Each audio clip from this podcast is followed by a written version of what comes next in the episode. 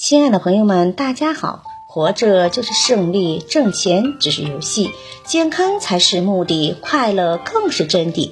欢迎收听水晶姐姐讲故事。今天的故事名字叫《学霸是如何养成的》。一、培养孩子专注能力。孩子的专注力往往来自于父母的有所克制，而一个孩子专注能力的强弱。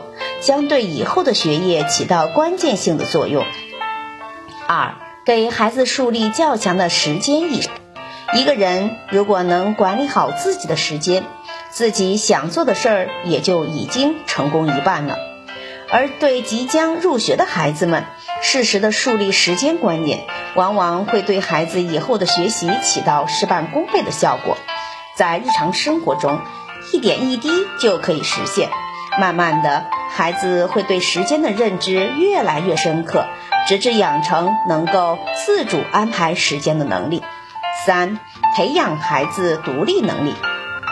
聪明的家长在生活中一定要懂得巧妙的弱示弱，舍得把问题抛给孩子，孩子才能独立面对学习，乃至于生活抛给他的种种难题。